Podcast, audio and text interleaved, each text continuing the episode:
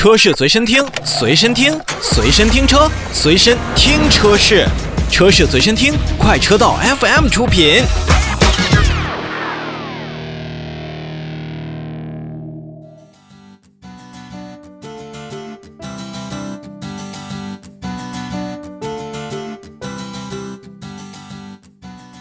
原来呢是车展特别多，但今年特别少，更别提全球的 A 级展会了。因为疫情的影响呢，像巴黎、日内瓦等等车展都已经推迟或直接取消。那北京车展上所我们看到的很多车型也都是在今年的首次亮相。而在国内品牌当中呢，也是由于这一次的车展，我相信有更多的消费者，有咱们更多的听众和观众朋友，好好的感受了一把我们现在自主品牌蓬勃向上的动力。在整个车展当中呢，你不能说奔驰、奥迪、宝马这个 B B A 为首的豪华以及合资品牌，他们依旧占据着很多的市场份额以及吸金的能力。但我们自主品牌，包括吉利、长城、奇瑞，甚至是很多的新势力品牌，也都是拿出了各自的看家本领。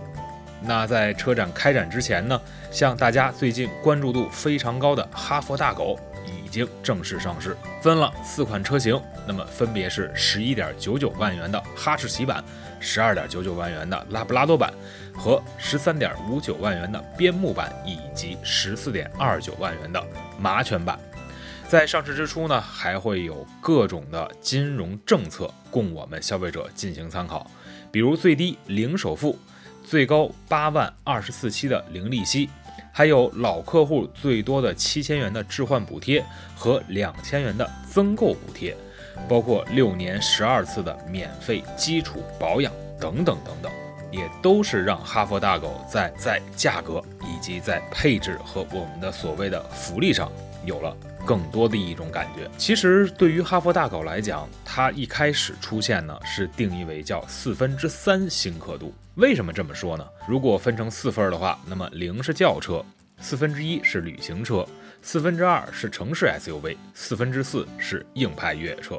四分之三这个新刻度是要比四分之二的城市 S U V 有了更多向前前进的可能性，又不像以往我们所看到的四分之四的硬派越野车那样放弃了很多城市的那种场景。所以在哈佛大狗身上，我们也是既看到了有非常棒的力量的美学设计外观，也看到了很多诸如像城市、像豪华、像舒适一样的内饰温馨的氛围。在动力上，先期上市的四款车型用到了 一点五 T 的发动机，再加上七速的双离合器变速箱，而在后期呢还会有 二点零 T 的版本。除此之外呢，在内饰当中呢，我们也是看到了哈佛大狗融入了更多非常时尚的影子和内容，比如说全自动的融合泊车，包括倒车循迹、透明底盘，更有 L 二 级别的自动驾驶辅助能力。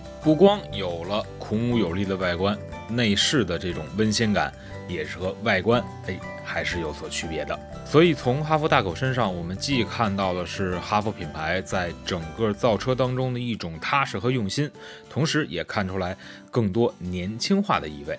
而对于大狗本身而言，从九月五日开始到现在，短短不到一个月的时间，就订单突破了一万台，也足以看出来哈佛大狗在年轻人以及年轻消费人群心中的独特魅力。